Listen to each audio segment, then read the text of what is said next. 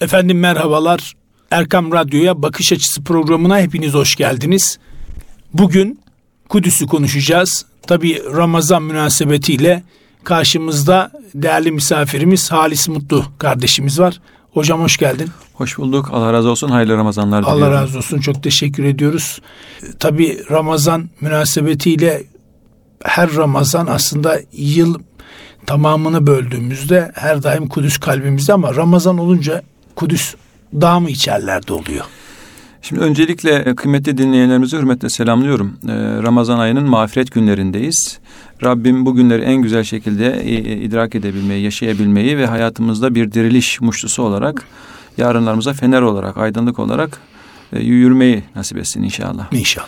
Kudüs sadece bir gün ya da sadece Ramazan ya da sadece Ramaz e, Miraç'la anılması gereken bir belde, bir şehir, bir dava değil aslında. Evet Ramazan'da biraz daha ilgi yoğun oluyor. Miraç günlerinde, diğer sair kandil günlerinde biraz daha ilgi yoğun oluyor ama Kudüs her şeyden önce ayettir aslında.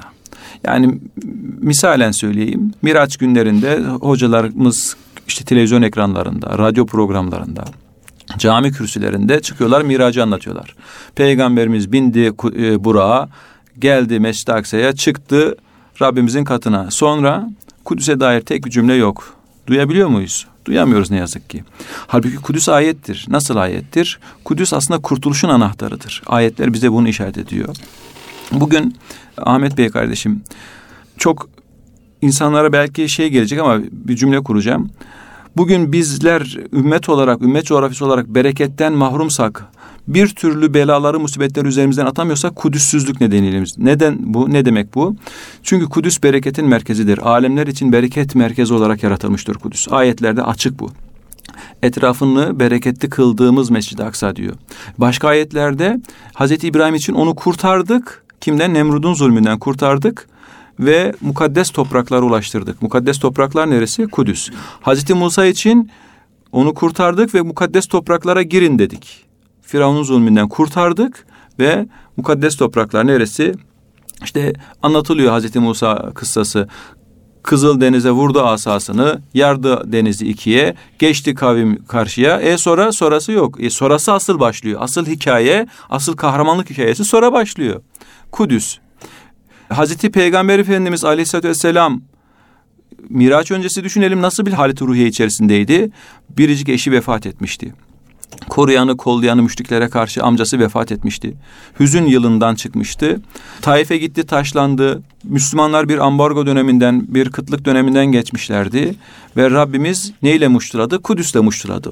Bunlardan yani bütün bu ayetlerden sadakat yurdu, Rabbimizin üzerine yemin ettiği belde ve birçok ayet-i kerime var. Bütün bunlardan anladığımız şu ki eğer dara düştüğünüzde kurtuluş arıyorsanız Kudüs'e gitmek zorundasınız. Açık. Çünkü peygamberler kurtarılıp Kudüs'e götürülüyorlar. Peygamberimiz de dahil olmak üzere. Şimdi biz bugün bereketten mahrumsak bereketsizliğimiz nedeniyledir. Bereketsizlik Kudüssüzlük anlamına geliyor. Ve Kudüs namazdır. Onun için sadece Kudüs'ü Ramazan'a hapsetmek, sadece e, kandil günlerini hapsetmek değil, Kur'an'a ve hadislere geri döndüğümüzde Hazreti Resul Efendimizin oraya gidin ve orada namaz kılın. Orada kılınan namaz bin rekattır. Ve iki peygamberin duası Hazreti Süleyman, Ya Rab kim bu mescide gelir ve burada namaz kılarsa anasından doğduğu gibi tertemiz olsun buyuruyor. Buna karşılık peygamberimiz de inşallah Süleyman'ın duası kabul olunmuştur diyor. Davetesi var mı Ahmet Bey kardeşim? Evet. Evet gerçekten önemli bir mekan. Tabii ne kadar sahip çıktığımızda aslında düşünmesi gereken bir nokta. Biz Türkler ve İslam dünyası olarak elimizden gelen tüm çabayı yaptığımızı düşünüyoruz ama yetersiz. Evet, Çünkü niye? Orası şu anda tam da bizim elimizde değil. Pekala Mescid-i Aksa dediğimiz yer neresi oluyor hocam? Bu az önce sahip çıkmak ifadesini kullandınız ya. Bir insan sahip olduğu değere sahip çıkmazsa yani kendisine ait değere sahip çıkmazsa ne olur? Bir başkası gelir onu elinden alır. Değil mi? Yani hatta şöyle e, konferanslarımda biraz daha konferans böyle heyecanlı e, geçsin diye bir örnek veririm. Derim ki babası zengin biri var mı aranızda? İşte falanca sen. Kaç kardeşsiniz? Üç. Babandan sana büyük bir miras kaldı. Üç kardeşsiniz ve ben dışarıdan geliyorum diyorum ki size Müslüman halis mutlu olarak. Ya işte Ahmet Bey babandan kalan mirasa ben ortağım. Kabul eder misin? Eder misin? Yani. Etmezsin değil mi? Ya dünyaya teallük eden bir meselede babandan kalan mirasa beni ortak etmezken Mescid-i Aksa'nın ne, niye bak mirasa sahip çıkıyorsun. Çünkü o kıymetli babandan kalmış bir tereke helaldir. Eyvallah sahip çıkman da normal. Sahip çıkmazsan sıkıntı zaten. Ama Allahu Teala'nın mukaddes kıldığı, Hazreti Adem'in inşa ettiği, bütün peygamberlerin aynı anda bulunduğu, peygamberimizin gidin dediği, kıldığın bir rekatın bin rekata tekabül ettiği, iki peygamberin duası olan Mescid-i Aksa'nın neresi olduğu hususuna ne yazık ki ümmet paramparça. Çünkü neresi olduğunu bilmiyor. Hale sen senin olana sahip çıkmazsan senden olmayan senin olana istira eder diyoruz. Mescid-i Aksa bir binanın ismi değil. Mescid-i Aksa şu anda içinde bulunduğumuz Erkam Radyo gibi bir yapı taşının yani taşlarla örülü bir duvarın duvarlarla çevrili bir mekanın adı değil.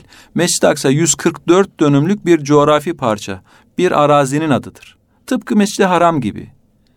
Hüküm olarak da zaten Mescid-i Aksa Mescid-i Haram'a denktir ki Allah Teala'nın yeryüzünde mukaddes kıldığı iki me- mekan vardır, belde vardır. Biri Mekke, diğeri Kudüs. Kudüs'ümüzün de güneydoğusunda 144 dönümlük surların ilk önce Hazreti Adem'in belirlediği ve zaman içerisinde içerisinde çok sayıda İslam'ın İslam devletlerinin, farklı medeniyetlerin inşa ettiği eserlerin bulunduğu yaklaşık 300'e yakın eser var. Yani hali hazırda altı tane cami var Mescid-i Aksa'nın içerisinde. İşte bazı Müslümanların Mescid-i Aksa zannettiği o sarı kubbeli yer, Kubbetü Sahra, Mescid-i Aksa'nın içerisinde bir yapıdır. Bazı Müslümanların yine Mescid-i Aksa zannettiği e, kurşun kubbeli, e, Mescid-i Aksa'nın en güneyinde, kıble tarafında olduğu için Kıble Mescidi ismiyle anılır. O da Mescid-i Aksa'nın içerisinde bir binadır. Biri 690'lı yıllarda, biri 710'lu yıllarda yapılmıştır. Ama hep fotoğraflarda da o sarı kubbe gözüktüğü o, için insanların herhalde... E, algıyla alakalı algı. bir şey. Yani şöyle düşünün. Bir tişörtte ya da herhangi bir mekana gittiğinizde Kız Kulesi'ni görürseniz ya da Boğaz Köprüsü'nü görürseniz ya da Galata Kulesi'ni ya da Sultanahmet'i gördüğünüz, Ayasofya'yı gördüğünüzde aklınıza ne gelir? İstanbul gelir değil mi? Sembol olarak kullanılmıştır. Yani Kubbetü Sahra'nın da ihtişamıyla e, yapısal anlamda tarihi sanatsal eseri e, olması bakımından öne çıkması e, semboliktir.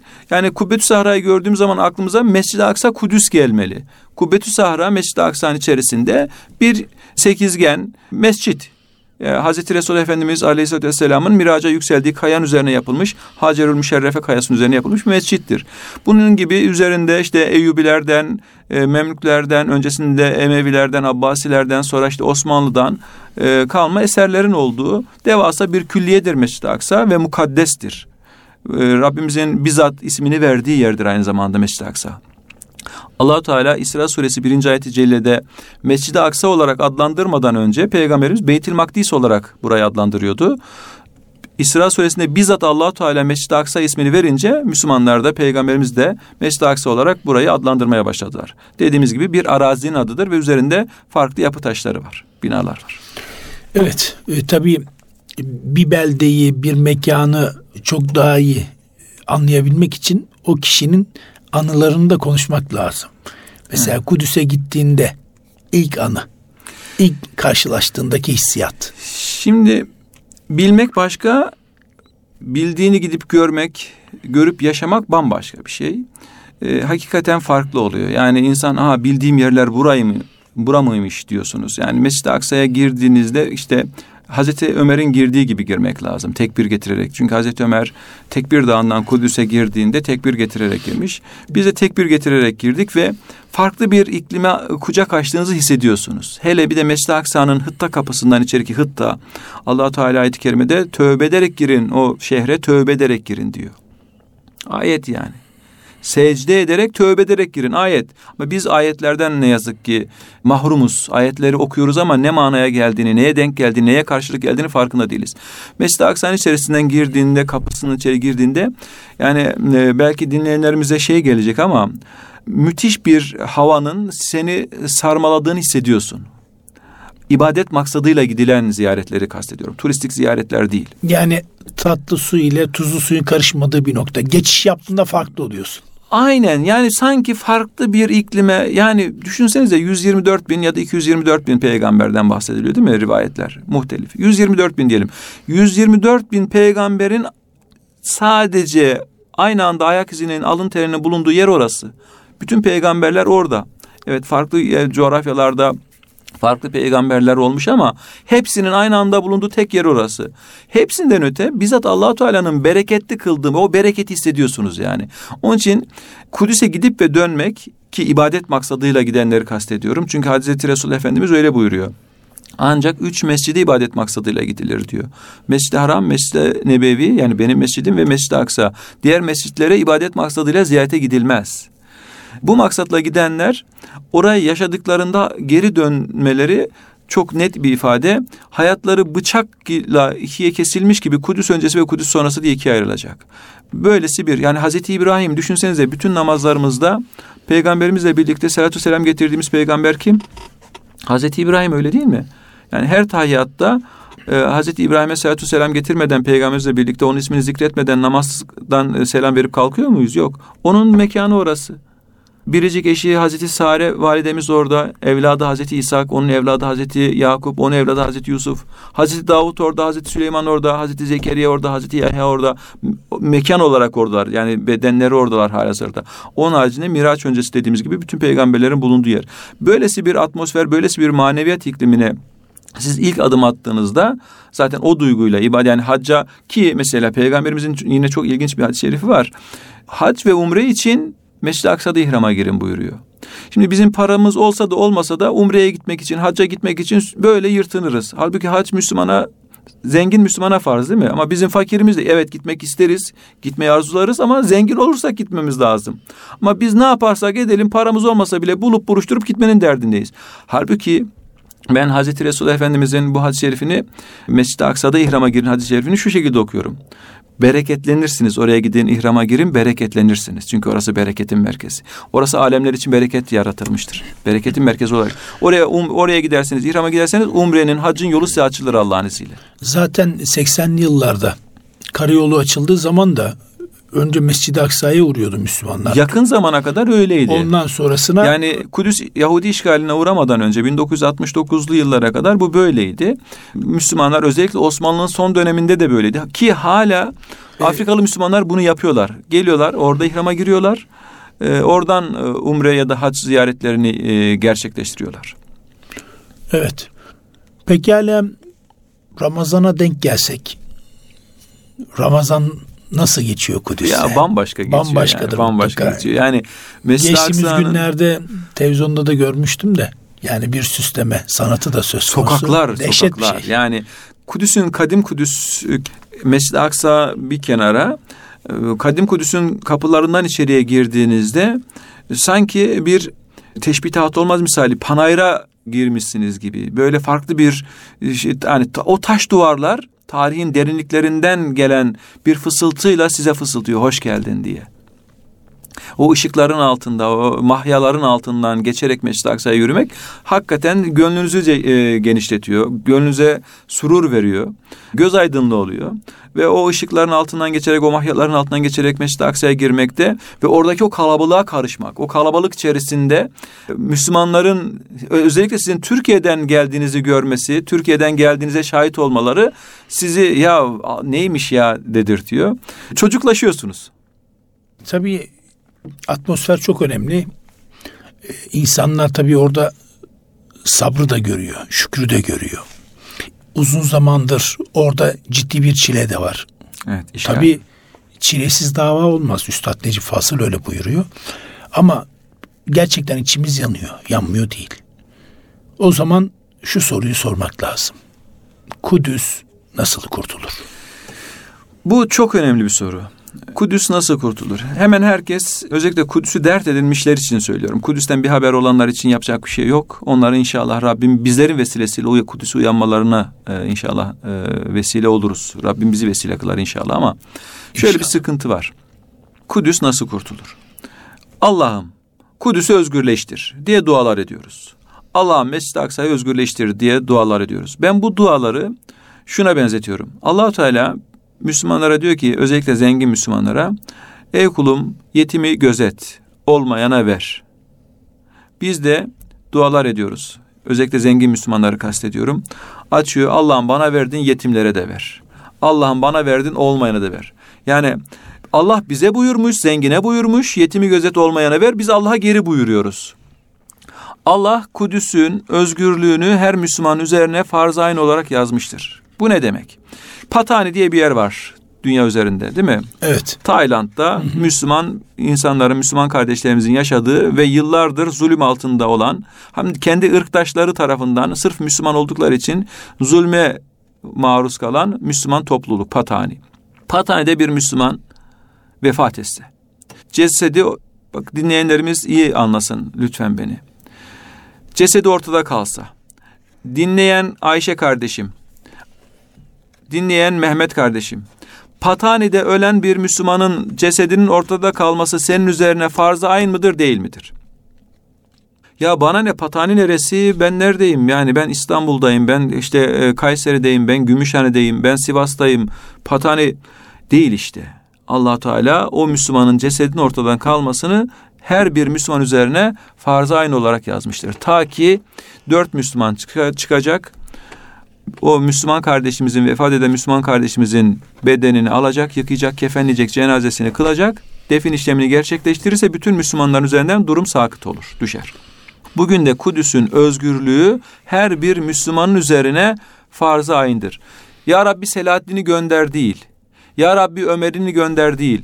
Evet Ömer geldi, vazifesini ifa etti, Kudüs'ü özgürleştirdi, gitti. Kudüs işgale uğradı tekrar ve Selahaddin geldi, Kudüs'ü özgürleştirdi, görevini ifa etti ve gitti. Şimdi sıra bizde. Ya Rabbi Kudüs'ün özgürlüğüne bizi memur kıl diye dua etmek zorundayız.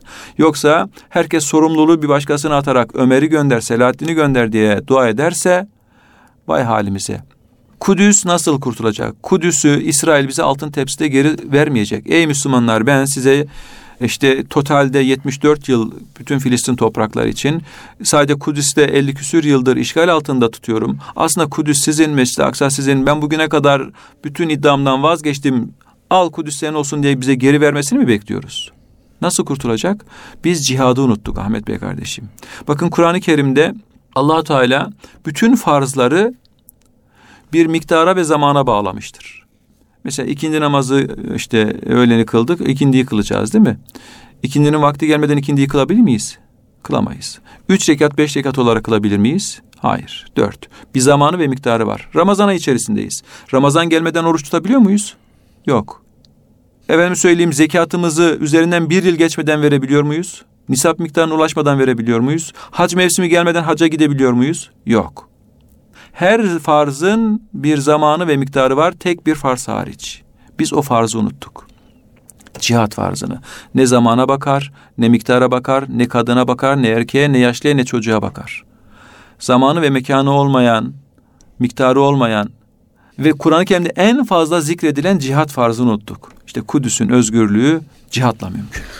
Evet inşallah Allah bizlere nasip eder. İnşallah. Ee, hocam bir ara verelim inşallah kaldığımız yerden devam edelim. Sevgili dinleyicilerimiz kısa bir aradan sonra programımıza kaldığımız yerden devam edeceğiz. Huzur bulacağınız ve huzurla dinleyeceğiniz bir frekans. Erkam Radyo, Kalbin Sesi. Sevgili dinleyicilerimiz bakış açısı programımız kaldığı yerden devam ediyor. Gazeteci yazar Halis Mutlu hocamızla beraberiz. Evet Kudüs'ü konuşuyoruz. İlk programda yani ilk 20 dakikada Kudüs'ü konuştuk ama yine devam ediyoruz. Tabii herkesin bir sorumluluğu var burada. Ee, daha önce dediğimiz gibi Hazreti Ömer bir sorumluluğu vardı. O sorumluluğu yerine getirdi Selahaddin Eyyubi. Şimdi Selahaddin Eyyubi fethinden önce ne kadar Yahudi vardı? Yani Yahudi toplumu bugün kadar çok muydu? Nüfusa eşdeğer tuttuğumuzda. Şimdi Kudüs özelinde şunu... E, ilk Yahudiler ne zaman geldi diyelim? ifade etmeye çalışayım Allah'ın izniyle. Kudüs özelinde ve genelde ümmetin sorunu olarak ifade edeyim ki biz Müslümanlar olarak üç temel sıkıntımız var. Birincisi bize ait değerleri bilmiyoruz. Bize ait kıymetleri bilmiyoruz. İki, bize ait değerleri bize ait kaynaklardan okumuyoruz. Üçüncü temel sıkıntımız ise bize ait değerleri bize ait kavramlarla ifade etmiyoruz. Bize ait kaynaklara döndüğümüzde Kudüs'te Yahudi varlığının milattan sonra 70 yılından itibaren 1969'a kadar yaklaşık bin yıl olmadığını görüyoruz. Bunu aslında ayetler de bize çok net ifade ediyor. Biz tarihi Kur'an e, zaviyesinden okursak aslında olaylar, oluşlar çok net. Ayet-i kerime diyor iki kere Yahudi sürgünü söz konusu. Biri Hazreti Süleyman'dan hemen sonra e, Buhtun Nasr'ın Babil kralı Buhtun Nasr'ın milattan önce 500 küsürlü yıllarda 587'de gelip Kudüs ve Mescid-i Aksa'yı yağmalaması, talan etmesi ve Yahudileri oradan sürmesi çıkardıkları fesat üzerine. Bugünkü Irak topraklarına Babil'e sürüyor. İkinci fesat ise yine ayet-i kerimede çok açık. Çıkardıkları fesat üzerine üzerinize güçlü kullarımızı gönderdik. Mescide girdiler, dedik ettiler ve sizi oradan sürdük diyor. Burada hiçbir tarihçi şu soruyu sormuyor kendisine ya da e, tarihle ilgilenen tarih severlere ya da toplumlara şunu ifade etmiyorlar. Avrupa'da Yahudiler var. Ukrayna Yahudisi, Rus Yahudisi, Polonya Yahudisi, Selanik Yahudisi, İspanya Yahudisi, Macar, Alman Yahudisi. Değil mi? Bir sürü Yahudi var. Ya bunlar madem ki bu Kudüs'te idiler buralara nasıl gittiler? Bu, bu isimle nasıl alınıyorlar? İsrail'i kullanlar Polonya Yahudileri değil mi? Nasıl oluyor bu iş? İşte ayet bize bunun cevabını veriyor. Üzeriniz güçlü kulları gönderdik ve sizi e, çıkardığınız fesat üzerine sürdük. Kim sürüyor? Hazreti Zekeriya'yı Hazreti Yahya'yı şehit eden, Hazreti İsa'yı şehit etmeye kalkışan, Hazreti Meryem'e olmaz iftiralar atan Yahudiler büyük bir fesat çıkardılar. Peygamberler peygamber katlinden daha büyük fesat olabilir mi? Üzerlerine Titus'u sür, sürdü. Pagan Roma kralı Titus'u sürdü ve Mescid-i Aksa'yı Kudüs'ü yerle bir etti. Mescid-i Aksa'nın yerle bir olması Mescid-i Aksa'nın halelliğine, mahremiyetine herhangi bir halel getirmez. Bu ayrı mevzu. Buradan Avrupa'ya Yahudileri sürdü. Milattan sonra 70 yılından 637 yılına kadar hiçbir şekilde Hristiyanlar Yahudileri Kudüs'e sokmadılar. Milattan sonra 300'lü yıllara kadar pagan Roma, 300'de Hristiyanlığı kabul edince Roma yine e, Yahudiler olan işte Hazreti İsa'ya güya onların ifadesiyle söylüyorum. İsa'ya, Mesih'e zulmettikleri için sokmuyorlar. 637'de Hazreti Ömer Kudüs'ü fethedince meşhur Ömer Emannamesini yayınlıyor. Orada çok net ifadeler var diyor. İlya'da Kudüs Hristiyanların elindeki İlya olarak isimlendiriliyor. Hazreti Ömer de şehrin ismini henüz Müslümanlar Kudüs demediği için İlya diyor. Peygamberimiz Beytil Makdis diyor şehre bu arada. Mescid-i Aksa'ya ıı, Beytil Makdis dediği gibi Kudüs'e de Beytil Makdis diyor Peygamberimiz. İlya'da Yahudiler iskan olunamaz diyor. Ömer Emannamesi çok net. Daha sonra gelen bütün İslam hükümdarları, Müslüman sultanlar Yayınladıkları fermandaki son ferman 1900 yılında Sultan Abdülhamit Han'ın fermanıdır. Şu, ibare vardır. Kudüs, Kudüs-ü Şerif Hazreti Ömer'in tasarrufuna göre yönetilir. Bu ne demek? Yahudiler Kudüs'e sokulamaz demek. 1917'ye kadar Filistin topraklarına 1960 7'ye kadar da Kudüs'e Yahudiler hiçbir şekilde sokulamamıştır, sokulmamıştır. Bizim Osmanlı arşivleri Sütlüce'de orada duruyor. Kaynaklar orada, bize ait kaynaklar. Bu kaynaklarda çok net, padişah fermanları çok net ortada duruyor. Falanca kaynak dediği şey İsrailiyattır. İsrailiyatın da bize verebileceği hiçbir şey yoktur. Yahudiler, tekrar ediyorum, 1967 yılına kadar Kudüs'e hiçbir şekilde sokulmamıştır. Yalnız Yine ayetin ifadesiyle e, ifade etmeye çalışayım. Onların kalpleri paramparçadır. Siz bir zannedersiniz diyor. Yahudiler birbirleriyle sürekli kavga halindeler. Hatta Yahudilere aptal demek farzdır. Çünkü Allah Teala ayet-i kerimede onlar akılları kıt bir topluluktur diyor. Kalpleri paramparça olan, akledemeyen bu topluluk kendileriyle sürekli didişirler. Haradi Yahudisi, Faraşası, işte e, Ortodoksu vesaire vesaire vesaire. Ancak bir e, Yahudi topluluğu var ki çok az yaklaşık 3000 kadar Samiri Yahudileri var. Samiri evet. Yahudilerinin e, bütün yani Emevisi de Abbasisi de Osmanlı'ya kadar Nablus'ta yaşamalarına müsaade etmiştir. Bu Samiri Yahudileri diğer Yahudi toplulukların hiçbirine benzemiyor. Giyim kuşamlarıyla, ibadet mekanlarıyla. Zaten bu Samiriler diğer hiçbir Yahudiye Yahudi demez. Diğer Yahudiler de bunları Yahudi olarak kabul etmez. Samiri Yahudilere hariç hiçbir Yahudi topluluğu 1917'ye kadar Filistin'e 1967'ye kadar da Kudüs'e sokulmamıştır. Buradaki varlıkları söz konusu bile değildir. Çok somut bir örnek. Kudüs'te Yahudi varlığının olduğunu ifade eden bir profesörle konuşurken dedim ki hocam böyle diyorsunuz da burada milattan öncesine ait binalar var, eserler var, mezarlar var. Burada yaklaşık e, bin yıllık mescitler var. Müslüman kabirleri var, sahabe efendilerimiz var. Yani Hazreti İbrahim'in kabri burada. 3000 4000 yıllık kabirler burada var. Hocam burada Yahudi varlığı varsa niye bunlara ait bir tane mezar yok? Mezar yeri yok. Niye bunlara ait bir tane havra, tarih havra yok? Bunlara ait hiçbir şey yok. Nasıl bunun nasıl izah ediyorsunuz? İzah edemedi. Yani Kudüs'te Hristiyanlar var mı? Evet varlar. İşte haç merkezleri orası, kıyamet kilisesi orada duruyor. Bütün e, yapılarıyla, bütün unsurlarıyla orada duruyor. Ve Hazreti Ömer'in emannamesinin içerisindedir. Bugüne kadar yani o Hazreti Ömer'in o emannameyi yayınladığı güne kadar yapılmış kiliselere dokunulmayacak. Net. Dokunmamış da Müslümanlar. Ama ve hiçbir padişah fermanda Yahudilere bir e, yönelik bir atıf yoktur. Hristiyanlar arasındaki en ufak bir nizada e, Hristiyanlar arasındaki işte kıyamet kilisesinde ben geleceğim orayı taksimatını ben yapacağım. Kim nereyi temizleyecek ben karar vereceğim diyor mesela. Sultan Abdülmecit son fermanında mesela. Kıyamet Kilisesi ile ilgili. Kıyamet Kilisesi'nin üzerinde bir merdiven var. Hala orada durur 170 yıldır. Yani hikayesini oraya gittiğimizde anlatalım inşallah. İnşallah. Şimdi bütün e, bizim kaynaklarımız Kur'an başta olmak üzere, Hazreti Ömer'in emannamesi olmak üzere, padişah fermanları olmak üzere çok net bir şekilde Yahudi varlığının Kudüs'te olmadığını bize gösteriyor. Yoklardı. 1967'de Kudüs ne yazık ki Müslümanlar sahip çıkmadığı için işgale uğradı ve o gün bugündür de ve şöyle bir durum söz konusu. Kudüs hak ya da batıl fark etmiyor. Kimin elindeyse Kudüs'e kim sahipse yeryüzünün hakimi oluyor. Çünkü bereketin merkezi orası. Evet. Tabii başka bir soru soracağım hemen arkasından ama ilk Yahudiler bu topraklara ne zaman giriş yaptılar? Şimdi Hazreti Musa Hazreti Musa ile beraber. Hazreti, Musa Hazreti çünkü, Musa'dan önce Hazreti bir giriş Musa'dan önce Yahudilik din olarak Yahudilik dememiz mümkün değil. Yani Ama Yahudilik olarak. E, Rabbimizin cihan şumul bir din olarak insanlığa gönderdiği, Hazreti Musa vasıtasıyla gönderdiği dinin adıdır Yahudilik. Yani bugünkü manada Müslümanlıktır. Evet tabii tabii. Bugün biz Yahudi dediğimiz zaman tahrif olmuş bir dinden bahsediyoruz ama Hazreti Musa Yahudi miydi? Yahudiydi. Müslümandı yani. Hazreti Musa'ya iman eden Hazreti Asiye Müslümandı, Yahudiydi. Hazreti Musa'ya iman eden Hazreti Harun Yahudiydi. Bugünkü manada Müslümandı.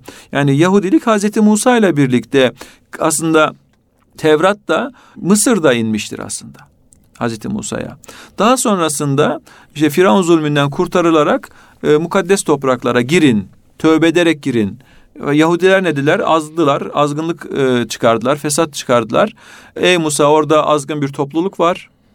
Yani düşün peygamber seni Firavun zulmünden kurtarmış, Kızıldeniz'i geçirmiş bir büyük bir mucize olarak. Aslında şöyle düşünmek lazım. Tabii bunların filmleri de yapılıyor da hatta yapıldı ve yapılıyor. Belki de yapılacak. Yani Allah'ın hikmetine bakar mısınız?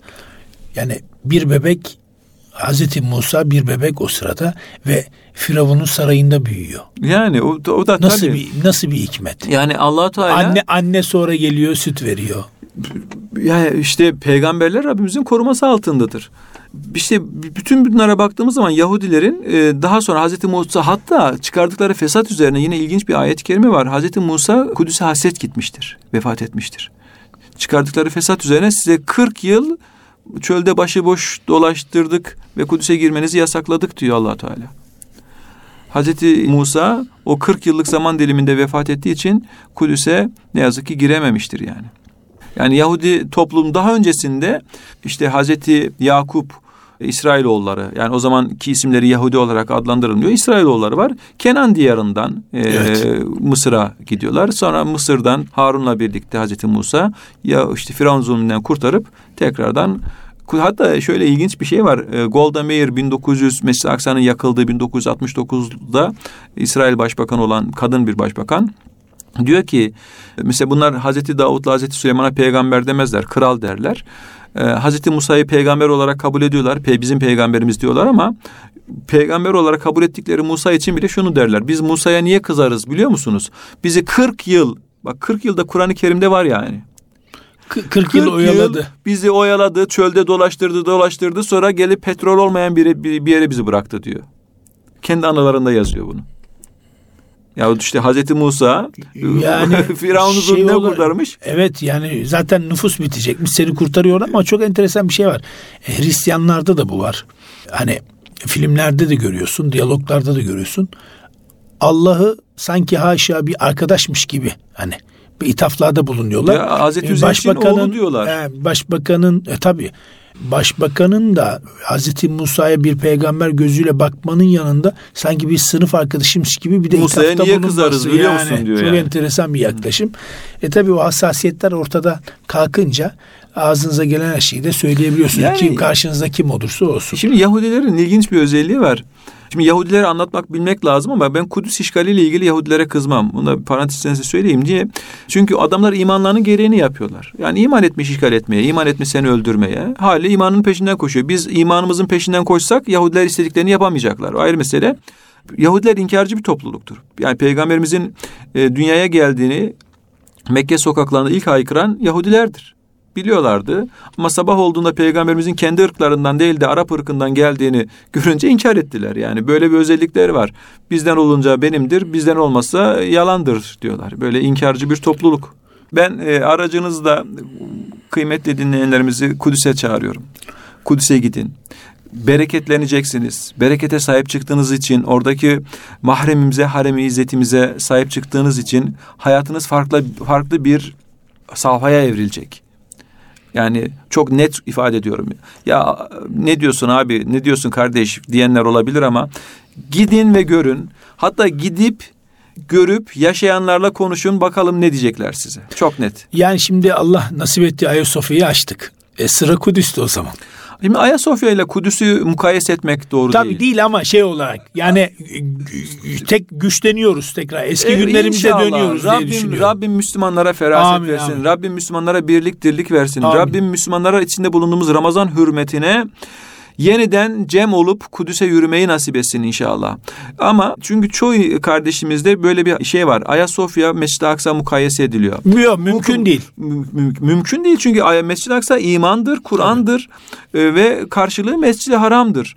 Mescid-i Nebevi'dir. Ayasofya bir fethi sembolüdür yani. Ayasofya'nın karşılığı Kurtuba'dır. Endülüs'tür. E, o da bizim sorumluluğumuz. Tabii. Bizim çok sorumluluğumuz var. Yani o konuda ama zaten biz dünyaya dalmışız. Küresel Evet. nizamın birer affedersiniz e, ağır olacak ama maşası olmuşuz. Figüran gibi bize hangi senaryoyu çizerlerse o senaryoda e, bize verilen e, rolü oynay oynayıp ondan sonra işte nasıl ederiz de dertlerimiz değişti Ahmet Bey. Hakikaten dert. Eskiden derdimiz vardı bizim. Nasıl e, İslam'ı hayata hakim kılarızın derdindeydik. Şimdi yaz gelecek de nereye tatile gideceğim? Evi nasıl yenileceğim? Arabayı nasıl yenileceğim? Çocuğu hangi okulda okutacağım? Dertlerimiz değişti bizim ne yazık yani. evet e, programı tamamlayacağız ama var mı Kudüs'ten bir anı? Ya Kudüs başlı başına anı. Yani hangi bir, böyle birini bir, bir, bir anıyı alalım. Şimdi hangisi? Ya da şöyle söyleyeyim. E, sizi ya da bir Filistinli kardeşim e, Türkleri görünce yaklaşınca ne oluyor? Evet, alalım bak, oradan alalım. e, Çünkü dünyanın her yerinde bizim- bu böyledir, klasiktir biliyorum ama yine de soruyorum. Kudüs'te Uyanma kitabımızda da var. E, ikinci serinin ikincisinde. Orada Musa Hicazi abimiz var. Orada gençlerle ilgilenen bir sivil Bu- toplum kuruluşunun yöneticisi. Aynen şu ifadeyi kullanıyor ki bizi bekliyorlar. Gelin ve komutan olun. Değil sizin askeriniz olmak, silahınızda kurşun olmaya razıyız. Hayat Tufaha teyzemiz var orada. Torunuyla bütün çocukları şehit olmuş torunuyla 60 metrekarelik bir evde yaşıyor. İhtiyaç sahibi. Gittik bu evin restorasyon için ne yapabiliriz diyoruz. Diyor ki bize burayı İsrail benden satın almak için 2 milyon 300 bin dolar para teklif etti. Ciddi bir rakam. İmat Ebu Hatice var. Kudüs'e giden herkes bilir. Onu mutlaka naneli çayını içmiştir. Tam 40 milyon dolar bir servet ya. 7 sülalenize yetecek 40 milyon dolar. Bu dükkanı bana çok stratejik bir yerde. Çünkü Burak duvarına açılan sokağın karşısında ve altında tüneller var dükkanının. 40 milyon dolar teklif ediyor. Ebu Muhammed var. Mescid-i Aksa süslü sözler yazarız ya bir gün penceremde manzaram olacak Mescid-i Aksa diye. Ümmü Muhammed'in yani Muhammed'in annesi teyzemiz Mescid-i Aksa manzarası. Evi yaşanılabilir değil. Bütün onlarca yüzlerce bunun gibi örnek var. Kadim Kudüs'te surlarla çevrili Kudüs'te 4000 ev var Müslüman evi. 4000 ev Memlüklerden ve Osmanlılardan kalma. İstisnasız hepsi. Biz burada Müslümanlar adına nöbet tutuyoruz. Eğer Müslümanlar burayı satın, İsrail'e, Yahudilere satın derlerse satarız. Kendilerine teklif edilen milyon dolarlara rağmen. Biz bunlara orada bizzat şahit kaldık, şahit olduk ve bizi bekliyorlar. Değil, sizin askeriniz olmak, silahınızdaki kurşun olmaya razıyız, yeter ki gelin diyorlar. Gitmek lazım. Eyvallah. Ee, çok teşekkür ediyoruz. Ben teşekkür Gazeteci bu yazar Halis. Mutlu kardeşimle beraber. Tabii kitapları var. Halis Mutlu kardeşimin e, Kudüs'e uyanmak ve Kudüs'te uyanmak diye. Bu iki eseri önümüzdeki hafta için e, tekrar e, bir programa davet ettik. Allah nasip ederse kitapları o zaman konuşacağız. Ayağına yüreğine sağlık. Ben teşekkür ediyorum. Sizin yüreğinize sağlık. İnşallah Kudüs'te ümmetle birlikte peygamberlerin cem olduğu gibi cem olmak niyazıyla inşallah hayırlı Ramazanlar diliyorum. İnşallah Allah razı olsun çok teşekkür ediyorum.